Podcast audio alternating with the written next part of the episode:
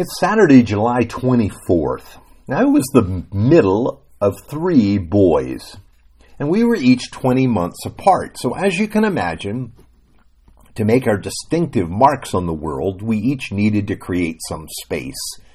We wanted to stand out. When we were younger, we fought a lot.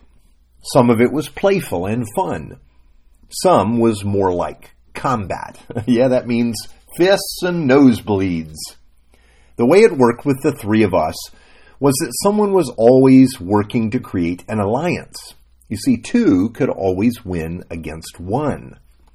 Looking back on it now, it seems silly, but at the time it seemed the only way. Now, as we turn to the next chapter of the book of Numbers, we find an immense family conflict opening up. With time on their hands, fights were bound to emerge the children of Israel really did act like children, siblings, fighting with each other for position and power. Here's how it got started. This is Numbers chapter 16, verse 1 to 4.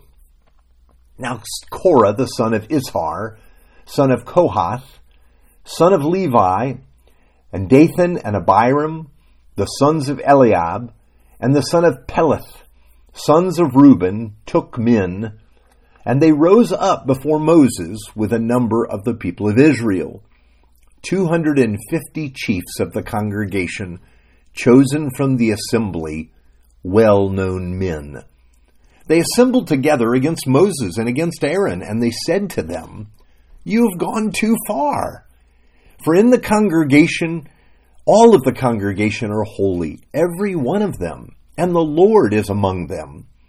Why then do you exalt yourselves above the assembly? When Moses heard it, he fell on his face.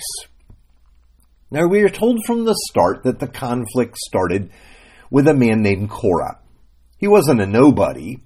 We are told that he is from the tribe of Levi. Now that means he is one of Moses' own relatives. Yes, this re- rebellion began with a family dispute. This reminds us of how Genesis begins after the fall. Cain and Abel are living their lives, but below the surface for Cain, there's competition for significance and for supremacy. And the point comes in which Cain can see no other way to the top than eliminating the competition. Now, this story is repeated over and over again in the book of Genesis. Esau and Jacob do the same except their conflict begins in the womb. Even before they are born, they are fighting over who will be first. Later, we find them fighting over who would inherit the family blessing, who will succeed in life and gain the father's endorsement. Now, you would think Jacob, having lived this story himself, would go to great lengths to prevent repeating it. But he favors his son Joseph, setting up a whole other conflict between Joseph and his brothers. And that's what fills much of the end of the book of Genesis. As it turns out, the story my brothers and I lived is as old as humanity. That is why we should expect it to arise again and again. Now, for Korah, here was the rub. Moses, his relative, was not only the leader, but it appears that Moses gave the priesthood to his particular branch of the family, to Aaron, his brother. So it looks like the leadership of all of Israel is concentrated in Moses' nuclear family. It just doesn't seem fair. Now, of course, it was the Lord that chose Moses to be, I'm sorry, Aaron to be the high priest, and Aaron's family to be the priesthood. But to Korah, it all reeks of nepotism, a misuse of power by Moses. Now, here's the thing about Korah part of what he says is right. All Israel is holy. Any family could become priests for the people because God has already stated that Israel is a kingdom of priests. Now, as we read the story, there's so much sorting out to do. First, there's the family part. Often there's such envy in families. Most of us have experienced this growing up. In no place has it been clearer to me than when an inheritance is given. Children receive the gifts of their parents, but what seems like a simple act can destroy a family, wreaking havoc for the next generation in the process. If the distributions are not exactly the same, well, then problems can easily arise.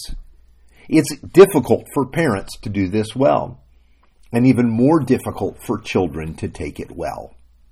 Again, we seem to be always comparing our fate with that of our siblings. One incident in my family stands out. On one particular day, my younger brother and I got into an immense fight. My dad could see it all playing out. So he tied our arms together with a piece of rope and he told us, You're going to learn how to get along. I want you to see how you are joined together, so I'm, so I'm going to tie you together for the afternoon. Now, of course, we could easily untie the rope, but he promised that if we did, he would tie us together again, and then for an even longer period of time. He was trying to show us that we were bound up together, whether we liked it or not. And this was true of Moses with Korah and ultimately with all Israel. This is a lesson we desperately need to learn. We may be living separate stories, indeed, we are. Each of us has to run our own individual race. But we're joined to each other and we're bonded together by the cords of God's love for us. Indeed, in Christ, God has formed us into his new family. And that means when one part suffers, well, the other parts will suffer with it. That when one part rejoices, all can enter into that joy. So, how can we learn to walk in this peace knowing that we're perfectly loved by our Heavenly Father in Christ? Let's pray together. Lord, as we go through the day, we need the reminder of the intimate connection we have with you so that we can remember that we belong to each other. Lord, each of us has a streak of independence running right through our hearts. Forgive us and teach us your way of peace, that we might walk together in a way that honors what Jesus has done at the cross to make us one. For we pray in his name. Amen.